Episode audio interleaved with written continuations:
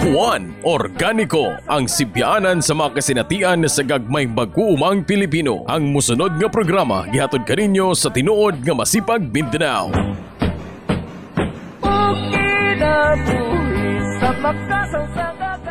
Mayong buntag mga kahawan, ah, mayong buntag mga kaubang mga mag-uuma, ah, tuig 2021 na yun.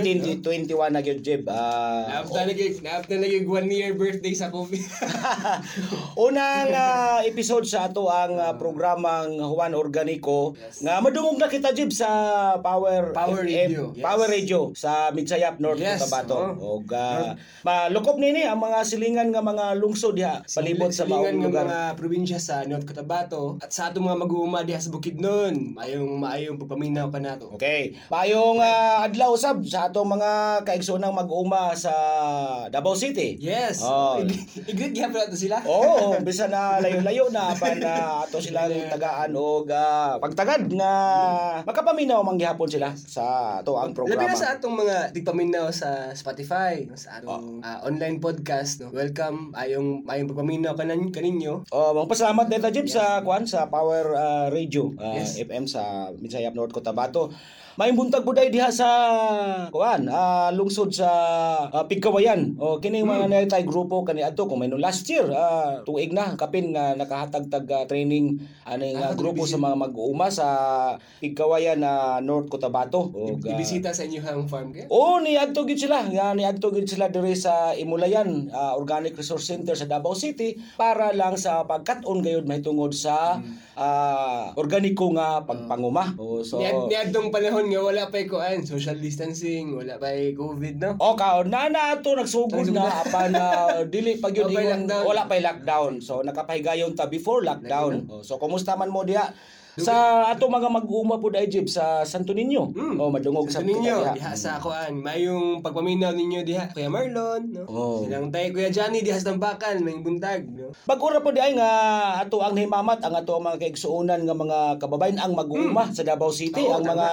grupo sa KNBL ang katong gitawag na tog kababaihang nagtataglay ng bihirang lakas o kini Mga, sila mga, mga mga superwoman ug mga Wonder Woman Oo, organic mga- sa Davao City. o mga kawan kini sila mga grupo sa kakabayan nga dugtaw taon na gyud nga matinud-anon diha sa ilahang pag ah, panguma nga organiko nga pamaagi. Og sil- kini sab sila jib ang katong sa karong panahon sa pandemya dako sila pag natabang diha sa ilahang pag supply og mga gulay. O mga organiko nga mga gulay ah, mga utanon nga ilahang gisupply diri sa ato ang ah, mga kaigsuonan pud nga nagkinahanglan oh pinaagi anang paghatod-hatod kay murag nauso man pud gud ang katong gitawag nato og online online nga ah, negosyo sa paghatod og oh. mga gulay so kumusta man mo diha maayo unta nga kining tuig sa 2021 ah, Busy, re- mabisi na ba to sila? Silang mga ano no? Oo, Tungod sa certification sa organic karon, no? Mao. So daghan pa sila aktibidades. Bisan pa niini nga Hmm. dunay ah, nagpadayon gihapon ang katong mga restrictions o daghang mga sundo na to nga pamalaod. Ah,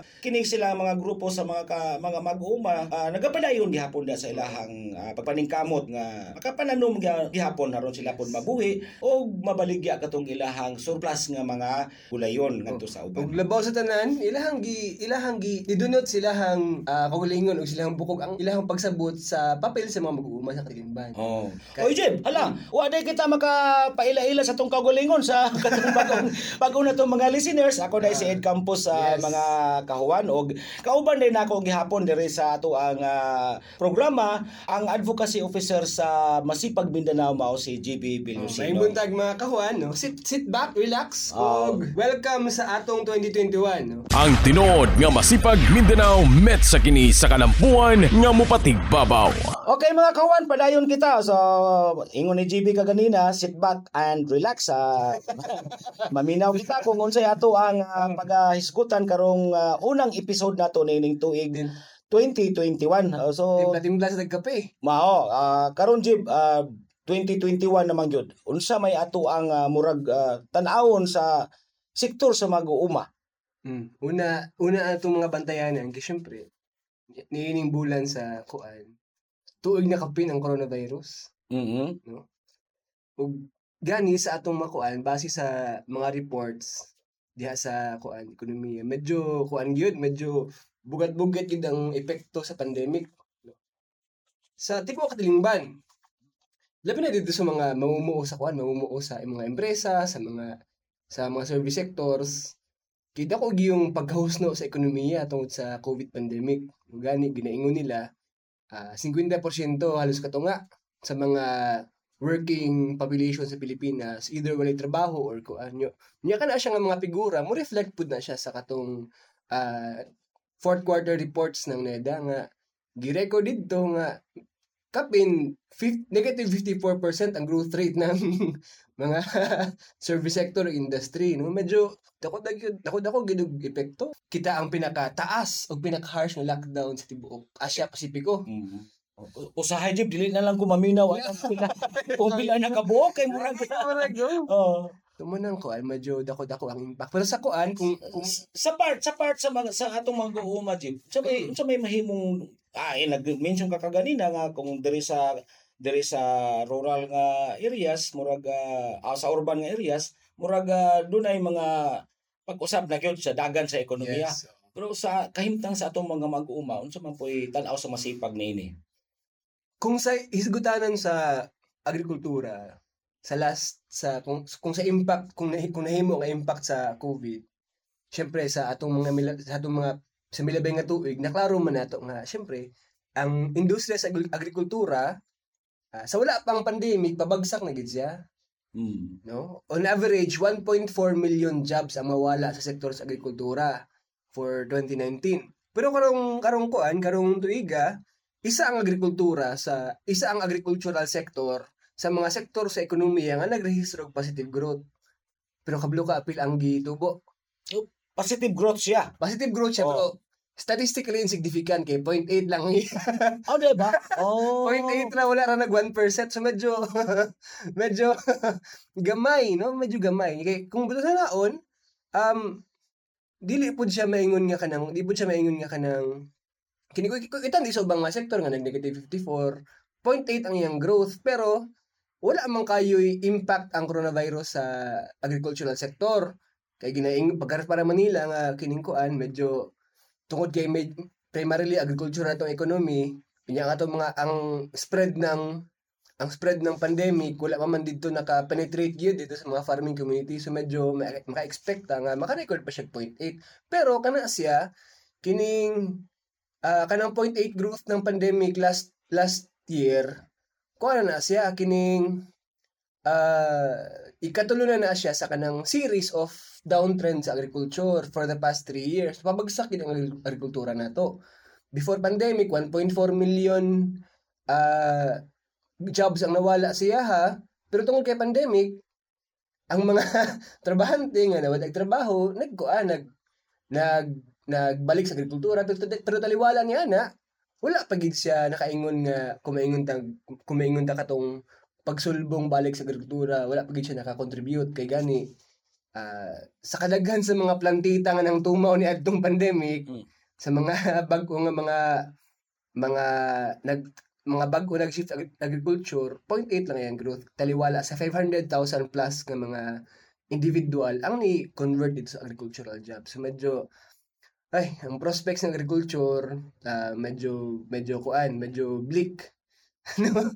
Medyo kuan. Pero unahan Oh, ako oh, kung sa patong Kini ba siya murag tan-aw nato sa mas- sa tan-aw sa masipag ani jib nga kanang labi na karon ha panahon na ah, realidad nga diri sa Davao lang gani kagahapon ah, namalingki ko murag 320 na ang kilo sa baboy. na atong sabutan po ng ano kan- sabutan po natong sabutan po natong inflation Oo. medyo taas-taas gid ang mga kato kato sa tibok ekonomiya pa kuan siya pa na siya lang ang siya agriculture and forestries ang nagrehistro og positive growth positive growth pero statistically insignificant kay 0.8 lang ang iyang gilambo Wala ka og 1%. wala ka puto kay dati naga 1.4 naga 1 2018 yata 1.8 2019 1.4 Hmm. Niya last year 0.8 Kanya ang agriculture kuyog sa kuyog sa kining financial insurance financial and insurance activities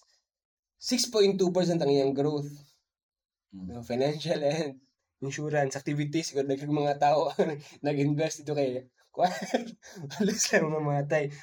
Ug sa public sector nga nagrehistro og 4.5 growth. So medyo ang public ug ang financial institutions pati ang agriculture mao ray nagrehistro og positive growth, no? Pero kana sa kuan kana sa kana sa mga presyo kining kuan pud. Syempre kanang kuan kanang ah, on top of na on top of na, na dito sa on top of na dito sa mga previous pa nga mga kuan sa train, sa mga previous taxes agriculture mo nang narehistro ta yata og 4 4.5% inflation diha sa mga ano.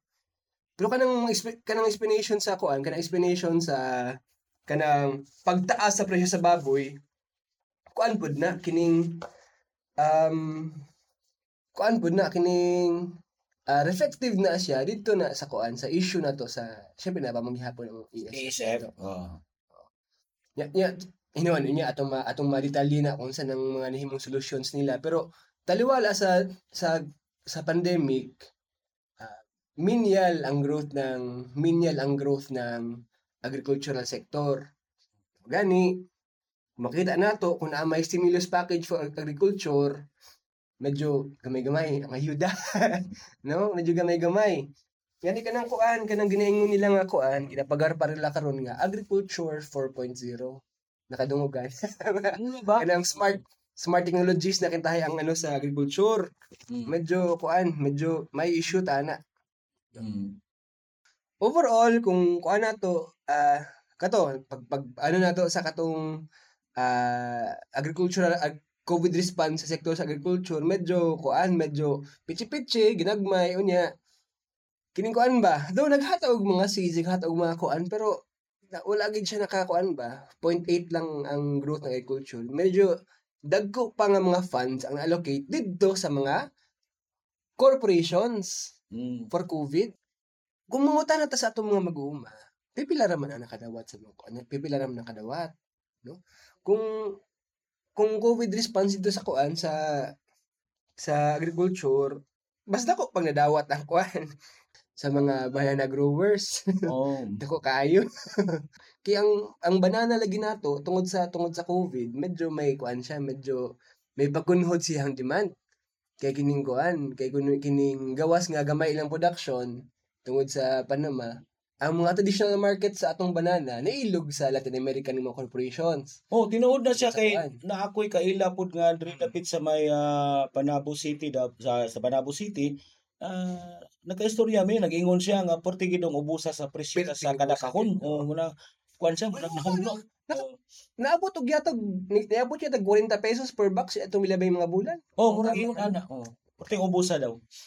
Nya, kung puto na naon, pila kalibuan ka hektaryas ang sagingan diri sa Mindanao. Mm. Diri pa lang daan sa Davao Region. Murag top exporter ta sa bananas niya.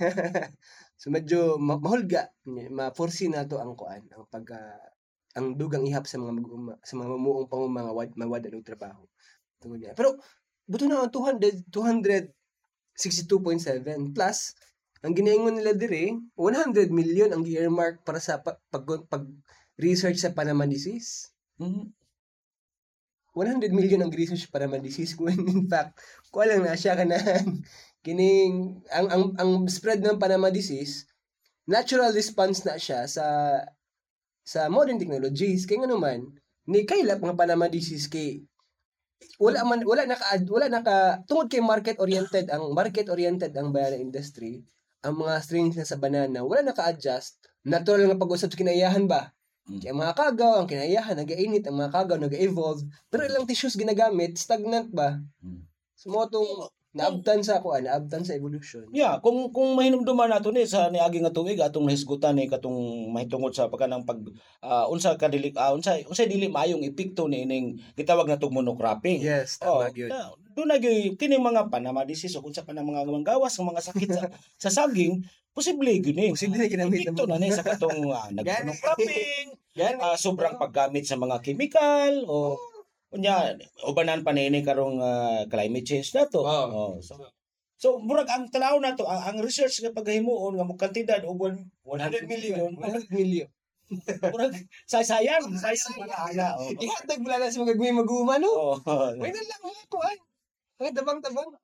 Anyway, pas ka na medyo kato ah, gagmay ang ano sa kana sa sa sa, sa, sa banana industry pa lang na di na mo layo. Mm. Naapoy additional 200 million para ihatag sa Agrinurture Cor- Corporation isa ka ag, murag ag, dili man sila agribusiness corporation pero kining kuan na sila agri- agriculture pero ang main revenue stream nila ang main negosyo gud nila katong export sa kuan export sa fresh fruits and vegetables no? Trading ba? Domestic ug international markets no? So 230 million ihatag sila para unsa? Para mag-develop og kining ilang project nga bigas mais? Mm. corn coffee blend. Itanom diri sa 338,000 hectares na unjust sell domain lands diri sa Davao City. Na sila imuwa diha sa mga lumad diha sa may turil no? pero buto na naon 230 million para i-develop lang sa for Pang-export. pang-export niya kung, ma- kung masumpay mong good po natin ni sa kuan time mas masumpay mong good po natin ni sa ginaingon nga nga kuan ba sa kanang problema nato sa problema ng mga lumad diha sila hang kuan kay may dumduman nato 2017 nga i-open gid siya for exploitation sa mga agricultural corporations kay para sa mga kay para sa mga kuan para sa mga ah, mga mga individual nga wala sa agri- agrikultura layo sustainable agriculture movement pagtanaw na sa mga lasang idle lands Mm.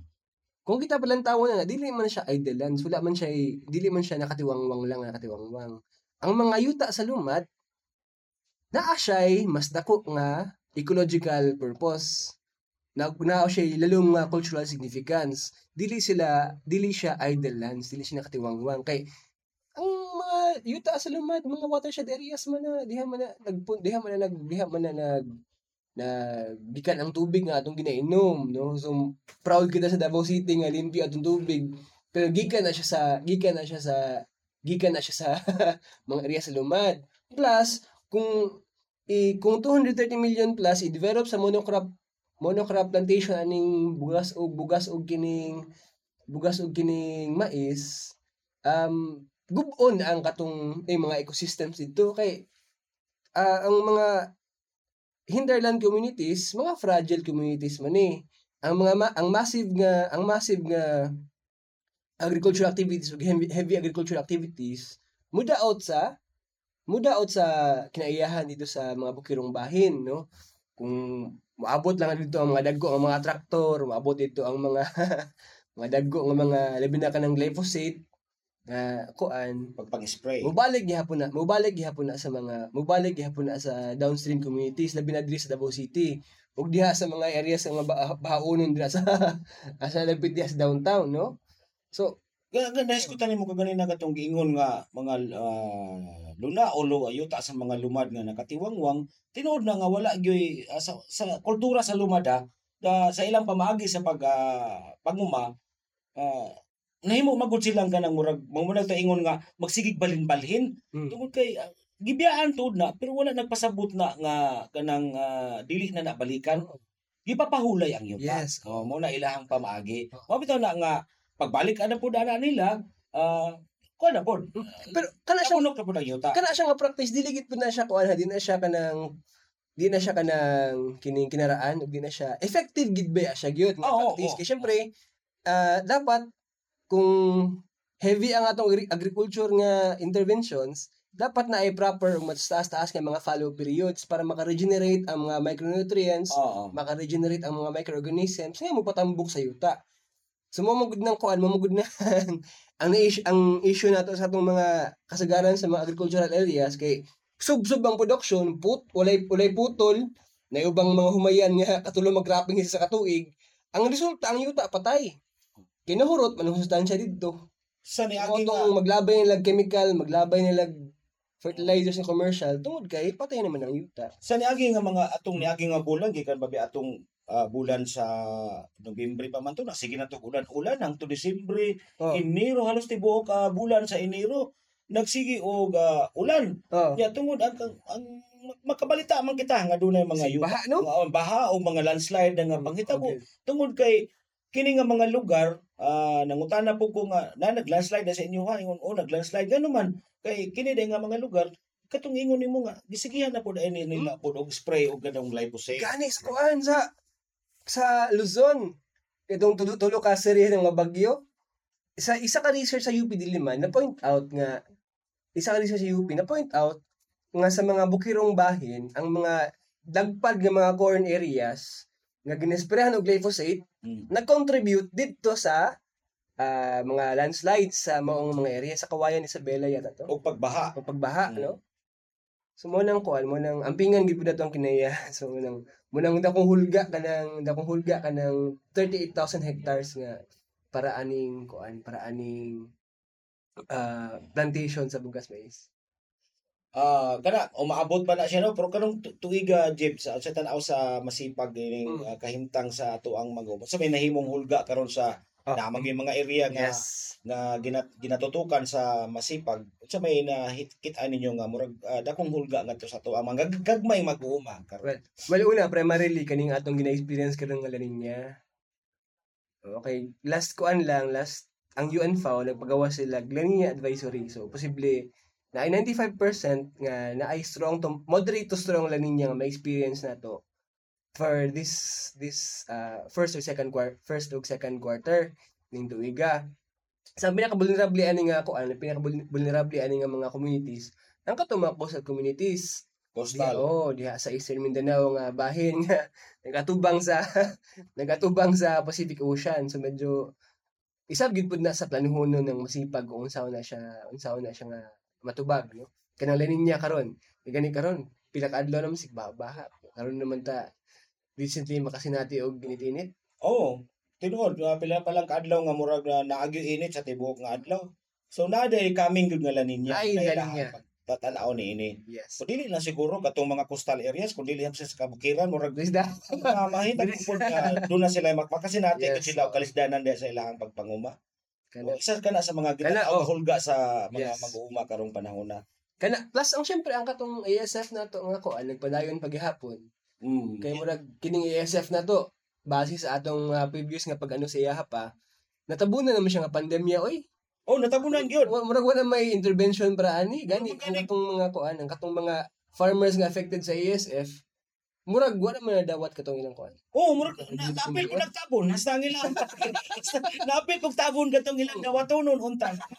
Di pa matay bitaw nila mga baboy. Wa na. Napil po na og tabon po. wala Oh. compensation lagi Gani uh, kaning ASF uh, African Swine Fever. mm. uh, nag-istorya tong mga grupo sa kaubayan magulang uh, pag katong lugar nga naapektuhan nag-ingon sila nga ah, murag gibawal pa sila Mm. gibawalan pa sila sa pagbuhi na kun og ah, baboy karon Oo. kay mga pa daw clearance mga pa kunog mga daghang certification nanalasa na gid pud siya sa kuan nanalasa na ni siya sa Luzon sa Visayas sa Samar naabot na siya ug diri sa Mindanao no nakadunggan na to nga nanay mga kaso sa ASF sa lan- sa Lanao mm. ug sa kumpo sa Laval sa kuan sa sa Caraga na yung mga kaso so nikatag na gid siya Nikatag na siya, nikatag na siya. So munang kakaron tuod, aminado nga may pag-decline gyud sa kung ano may pag-decline sa supply ng baboy. Plus ang katong pag ang regulation sa pagdugot nga maka makakuan, maka makamuhig baboy, usab no. So munang ano, nahimo pud nilang rason para kuan ni taas ang presyo sa kuan sa baboy. Wow. Itong kuan lagi, katawanan kayo kay ang, ang isang kilo sa kasim, 400 pesos. Samtang ang minimum wage niya, abot lilangsang sa kuan, 400 kapin. Wow. So, ang isa ka adlaw katrabahoan nimo, Mo ingon nila Jib nga Oo. ang pagkaon daw sa baboy karon dili na maka-high blood. oo. Ang presyo Ang presyo ang kahit Mangutana pa lang ka Basta high ka na. Oo. Hasta ang mahal sa presyo sa baboy. So, matong ginaingon nila, ang solusyon nila, ano eh, kuan, importation gyud Importation na ilang kuan. So, medyo, kuan ba siya, medyo, Ug dili lang ba, ba karning baboy ang ang ang, nag, ang nagbahal sa merkado syempre. karon. Mga gulay, grabe. oh, syempre, Karon pa ko kakita og karon pa ko kasugat og talong nga tag 100 ang kilo. Ah! Oh, ni abot ana. Yes. Nangutana ko, kalbasa, sus 80 ka ang kilo. Kunsa naman eh. Oh. Kuha mo gud na siya tayo kanang ang explanation mo gud na niya tungod kay limitado ang eh, amin ang kumita nga limitado ang supply ng baboy no kay tungod sa ASF. Tungod kay taas ang presyo ng taas ang presyo ng Karne. karning baboy, nagtaas ang demand karon sa uban nga mga commodities. Ah. Manok, nagtaas ang kuan, nagtaas ang presyo ng gulay uban pa. Kaya ang katong mga unay og baboy, di naman sila kay mahal naman. So migrate sila dito sa manok, sa isda, sa gulay. Gawas pa ni ni Jib, ah tanaw niyo unsa may mga karong tuig 2021 ah, napatay kita na nga murag gadunay pagkontrol po Yes. sa agrikultura nato. Eh kuan gyud dai kini last year sa pan last year nga kuan. Katong kato kato nilagay sumpay atong ginaingon nga for agriculture 4.0 Mm. na maximize gid po ng pandemic sa mga corpora- agri-corporations para kuan para ma ma fast track ang ilahang kuan ba ma fast track ang ilahang mga plano sa pagkontrol sa agrikultura. No? Kay gani na mention na nato ganina katong sa ano katong sa corn coffee blend no. Mm. Oh, kay plus government stimulus nga 230 million buto na naon nimo ihatag sa isa ka corporation. Plus ang sa mga TNCs good pod paspas ang adoption ng mga mga green revolution technologies sa karon no gani last year pila ka mga trial farms sa mga bagong mga varieties na pod sa mga sapalay ang atong nakuan atong na monitor nanayguan gani na ay mga varieties nga kuan ay varieties nga gikan sa yung ah, US nga pwede daw kuno patubuon sa organic. US 88 sa ah, sa Seedworks ano no? Medyo kuan medyo kuan na siya medyo ah na issue gid ana plus ang ano ang kining mga bago nga mga mga bago nga mga varieties sa ilalom sa super green rice ni ni kuan ni Bill- Belinda Gates Foundation. Kay kining green super rice collection siya sa 500 plus nga mga cultivars. Nga kuan do kuno kining ah kuno gid no? Pero kining musukol sa init musukol sa hulag musukol sa kuan musukol sa alat. Pero syempre tungod kay mga hybrid siya naka-package of technology siya no? So paspas ang adoption paspas ang paspas ang pag mga trial farms, paspas ang transfer dito sa mga farming areas, ug paspas ang hybridization program. No gani sa karga, ginaingon nila paspason na nilang hybridization kaysa out of 78,000 hectares ng rice area sa mga rehiyon, 2,000 kapil lang daw ang, ang hybrid gitamnan sa hybrid rice. So papaspason daw to kaya ang hybrid daw mutubag sa kuan, mutubag sa kagutom sa kalibutan. Ito yung ginaingon. Nga in fact, na pila ka tuig na to ginaingon nga ang mga mga technologies nga embedded ini nga mga binhi tungod kay naka-package package of technologies ni siya naani pakapin nga mga mga chemicals ani siya pakapin nga mga hilo nga mo resulta dito sa pagkakuan pagka us-us sa kita sa mga mag-uuma kaya stang mahala man ni Ug ang pagkadaot Oo. sa kinayahan. ang pagkadaw sa plus ang kuan po dani ang sumpay po kasi syempre barato pa maghihapon ng siya sa palay. Oh. tungod sa RTA last year gani na isgutan na to niabot sa 13 pesos ang presyo ng fresh palay no? So mga kuan gini siya mga mga lantuon na to for 2021 plus ang ano naka ano nakaambang uh, nakaambang ah, commercialization ng golden rice no na ato pa naman sigudan sa umaabot. Kay ang promotor ni ini ako ang promotor ni ini nga mga technologies ang promotor ni ini nga ang kining gitawag karon og green super rice. No nag trial farm ba sa Santo Tomas? Maora pod nga mga corporate mga naunga maorang mga tawhana. IRI Bill and Melinda Gates Foundation ang kuan mga agri corporations nga involved sa rice kung ialom sa seed board no so kana atong kana atong Pantayanan. bantayan na Ah, kuan pulga sa diha sa ato ang kahimtang nga isa nga mga eh, gagmay mag-uuma. Sa kanagid kanagid po ang hagit natong kuan, kanagid po ang atong mga tubangonin for 2021. Pag taliwala nga taliwala nga kuan, taliwala nga dahil pandemic, taliwala nga uso sa ekonomiya, taliwala nga nagkadagan ng ihap sa mga taong may trabaho, nagkadagan ng ihap sa mga taong gutom. Ang tubag na mahinuon katong corporatization sa agrikultura. Nga imbis nga papas pakusgon ang food security pinagi sa promotion sa mga sustainable technologies, pagsalba ra mahinuon sa mga korporasyon ang giuna. Kung may ano kung may subsidiyo ah pichi-pichi o tapwak tapwak tapwak. Di siya maka di siya makahata og significant dent dito sa development ng agricultural sector.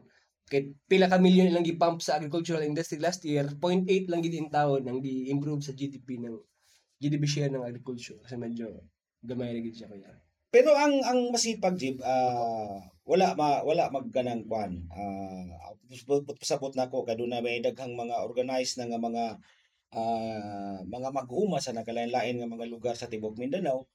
Kuan gyapon ang masipag nagapadayon bid. Apa, pala. Naga sa, sa pag-awhag sa Yes. mag-uma nga. Labi na nini ka panahon na karon.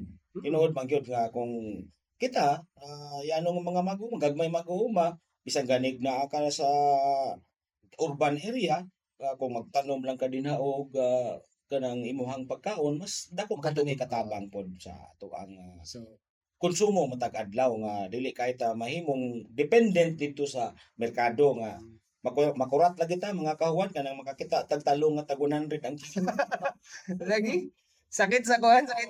Nga dali dali man ta kay patubo patulog ko ng talong. no? tinuod na Anyway, so kato ang mga medyo medyo dark ang tone sa Pero taliwala ni Ana, ano pa yung mga positive? oh yes ah Yung pinakauna diyan ang positive, approved na oh ang kanan. Okay. Yes, approved na ang amendment sa Organic Agriculture Act, no? So gina-expect nato nga kini siya mag-contribute dito sa pagdaghan sa ihap sa mga organic farmers Mm. diri sa Lasud Pilipinas. makapag-encourage siya Yes. nga gisuportahan sa atong gobyerno ang kining nga pag-amend ni Yes. organic act o ga Oh, mga kawan, ay, ay mo pag uh, kuan ingon nga basig ah NGO ra may naga-organic na ana ka na sukad pa kaniadto do na nay balaod. Yes. Kita gayud kinahanglan nga mag-practice og organic no? na pamaagi sa pagpanguma. Kana medyo kuan siya, medyo kining kuan, medyo ah medyo major accomplishment ni siya sa organic agriculture movement kay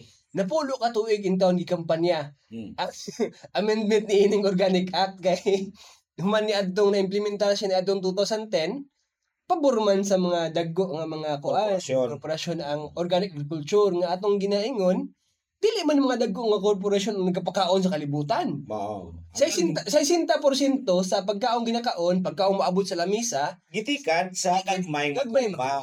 Okay. Na, so, so kada atong topic ko sa semana. Oh, Oh. ngadto ngadto mga kahuan sa matag episode makahisgot kita kabahin ni ining unsa man kining kitong ato atong gi-announce karon nga gi-amend na o dunay kabaguhan sa katong gitawag nato ga organic agriculture law. Juan Organico. Menos gastos, produktibo. Okay mga kahuan, ah, natapos na po ang ato ang ah, 30 minutos nga pagisgot-isgot may tungod sa ato ang ah, kalihukan isip mga gagmayng mga mag-uuma nga nagapractice og organiko nga pagpanguma. So mga kahuan hangtod sa sunod nga episode, ah, kini si Ed Campos ug kauban ako diri si JB Piusino. Mag kami magpasalamat kaninyo sa inyong paghatag ug higayon kanamo sa pagpaminaw ug ah, God bless mga kahuan. Inyo na usab na paminawan ang programang Juan Organico dinhi sa 94.3 Power Radio. Matag Sabado alas 8.30 taman sa alas 9 sa buntag. Ihatod kaninyo sa tinuod nga masipag Mindanao nga makita sa kilometer 20 Tugbok District Davao City og makontak sa Mindanao at masipag.org.1 Organico ang sibyaanan sa mga kasinatian sa gagmayng mag-uumang Pilipino. Juan Organico ang katabayayong ni Juan sa pagduso sa pagpangumang menos gastos, produktibo, makakinayahan ug sustainable. Juan Organico. Kinabuhi sa magkasang sa